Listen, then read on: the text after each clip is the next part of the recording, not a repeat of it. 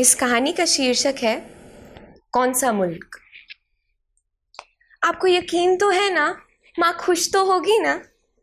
समीरा ने आँखों में झिझक और खुशी भर के बाबा की ओर देखा। बोलो ना बाबा, माँ ठीक तो रहेगी ना? बेटी की आँखों में झिझक को डर बनते देख, बाबा आखिर बोल ही पड़े। हाँ बच्चे, तेरी माँ को इससे ज़्यादा खुशी कैसे मिलेगी? जा, ले जा उसे। कम अज कम एक बार बगाने मुलक जाके आएगी। तो हमारे वहाँ तो हमारे वहाँ तो वाली कहानियों को तो दम मिलेगा। मैं तो कहता हूँ, तू इसे भी वहीं छोड़ आना। और आते हुए ना, मेरे लिए एक सुंदर सी बेगम ले आना। मैं भी अब थक सा गया हूँ एक ही बीवी से। कहकर ठहाका मारकर बाबा कमरे से बाहर चल दिए।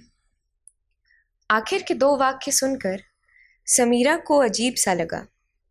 पर वो इस बात में अंतर नहीं ढूंढ पा रही थी कि उसे बाबा की बात अजीब लगी, या माँ के साथ, माँ के मुल्क जाने का एहसास उसे तंग कर रहा था। माँ का मुल्क, यानी सरहद के उस पार लहराता हुआ हरा झंडा।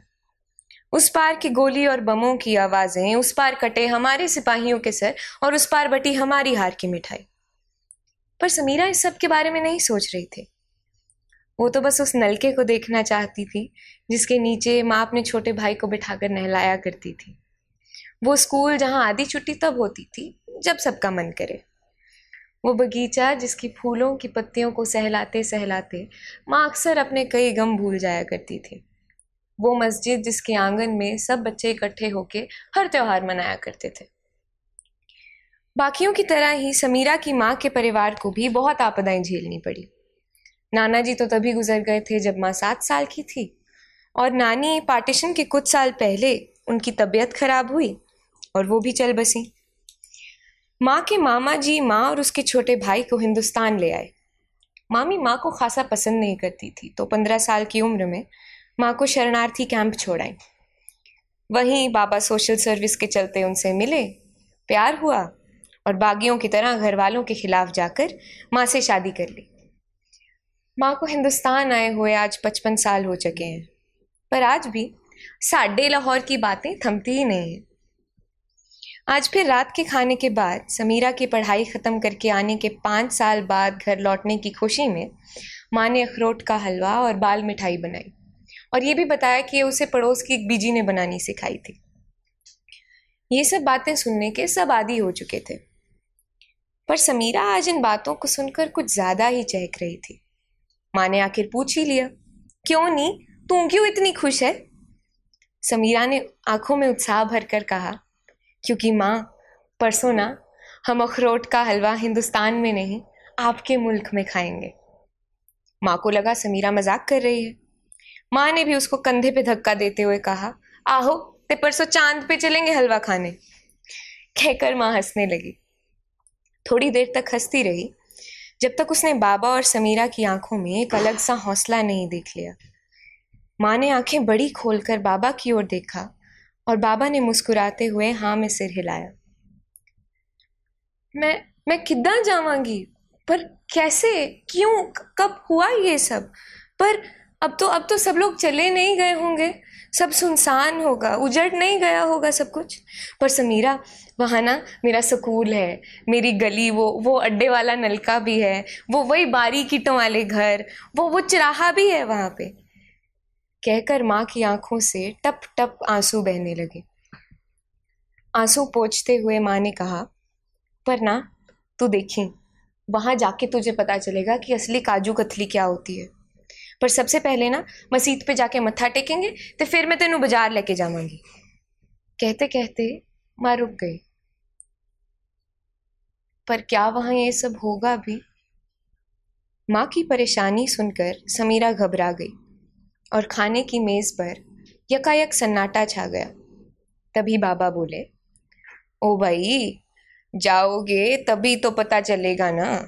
और भगवान अपना अम्बरसर अगर अमृतसर हो सकता है तो लाहौर नहीं बदलेगा। तभी माँ के आंसुओं से नई नई धुली आँखें चमकी और वो बोली अम्बरसर जैसे गाँव को शहर बनने के लिए अमृतसर बनना पड़ता है। लाहौर तो लाहौर ही रहेगा हाँ। बाबा भी सिर हिलाते हुए मुस्कुरा कर चले गए। दो दिन बाद माँ और समीरा आखिरकार पाकिस्तान पहुँचे।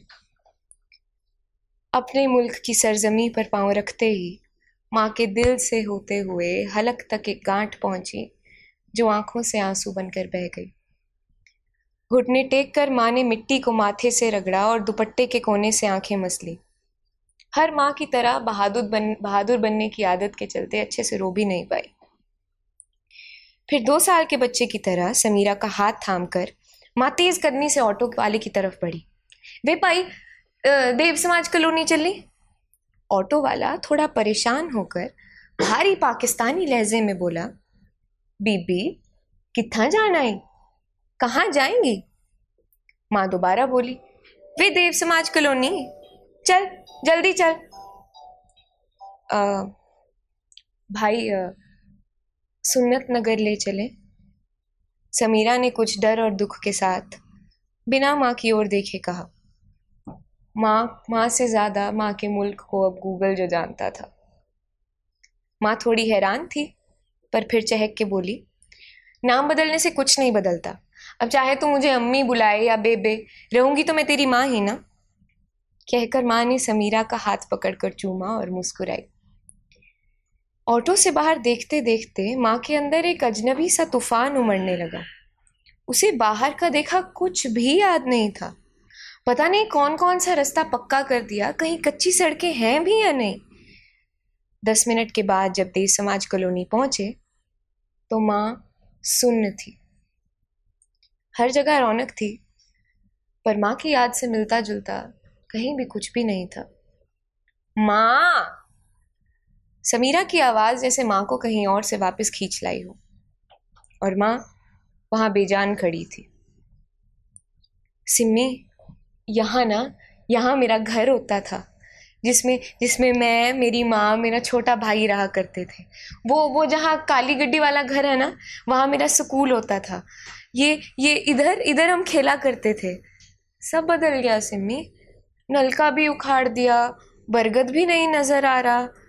मत्था टेकना था, मसीती गायब है। माँ ने गहरी सांस भर के बोला,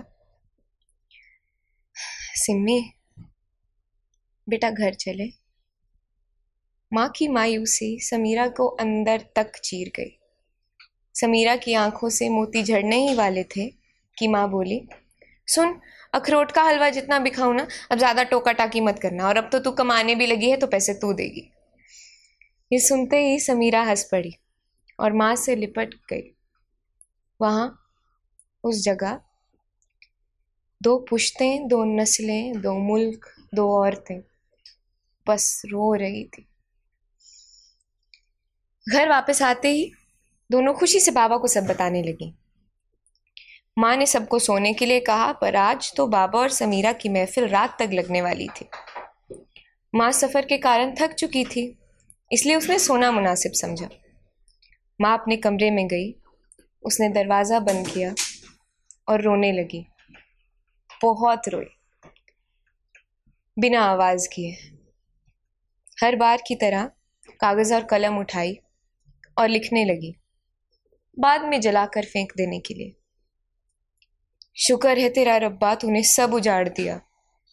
जब सिम्मी ने कहा था ना कि वो मुझे लेकर पाकिस्तान जाना चाहती है तो मेरे अंदर की औरत माँ से हार गई थी। कितनी खुश थी मेरी बच्ची। पर शुक्र है तेरा तूने सब ख़त्म कर दिया, वरना क्या बताती सिम्मी को उस कुएँ के बारे में जिसमें कूद कर मेरी उन दो बहनों ने अपनी इज़्ज़त बचाई जिनका मैंने आज तक कभी ज़िक्र भी नहीं किया। कैसे बताती कि उस चौराहे पर उन जल्लादों ने मेरे पाँच साल के नन्हे भाई को ज़िंदा जला दिया था? उस स्कूल के बारे में क्या कहती, जहाँ लोग तो पढ़ने जाते हैं, पर मेरी इज़्ज़त लूट ली गई थी। शुक्र है आज उस कोठे की जगह सिनेमा हॉल है, वरना मजबूरी की वो दस रातें मेरी बेटी के सामने मुझे नोच खा जाती। रब्बा मसीद ख़त्म करके ना, तूने मुझे नई ज़िंदगी दे दी। वरना बचपन की तरह, आज भी सजदे में माथा झुक जाता और हाथ उठ जाते। शुक्र है तेरा, तूने मुझे रजनी से वापस रजिया नहीं बनने दिया। लाख शुक्र है तेरा परवरदिगार।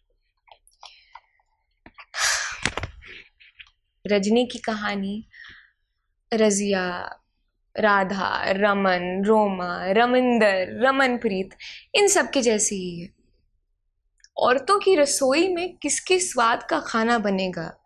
वो अपने मज़हब को कितनी कितनी ऊँची आवाज़ में उसके बारे में बात कर पाएँगी? उनके शरीर पे किसका हक होगा?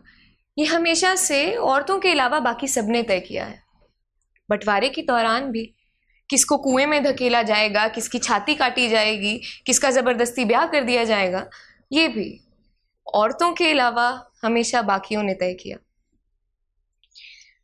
जाते जाते आपकी ये गलत फहमी मिटाई जाती हूँ।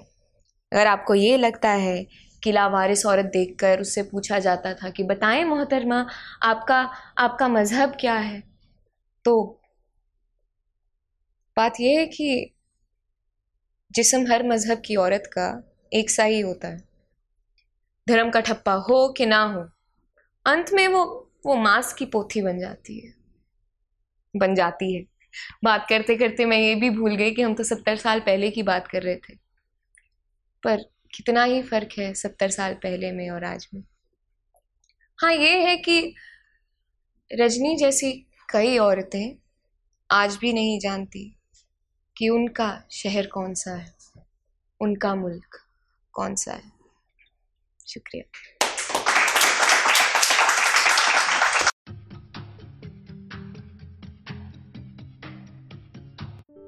ये कविता योर वॉइस और हब हॉपर के द्वारा पेश की गई है। अगर आप अपनी कविताएँ सबको सुनाना चाहते हैं, आप वो कविताएँ हमें फेसबुक और इंस्टाग्राम पे योर वॉइस ऐप पे भेज सकते हैं। हमें आपकी कविताएँ सुन के बहुत अच्छा लगेगा। हमारे पोइट्री इवेंट्स को देखने के लिए हमारे YouTube channel Your Voice at पर जाएँ।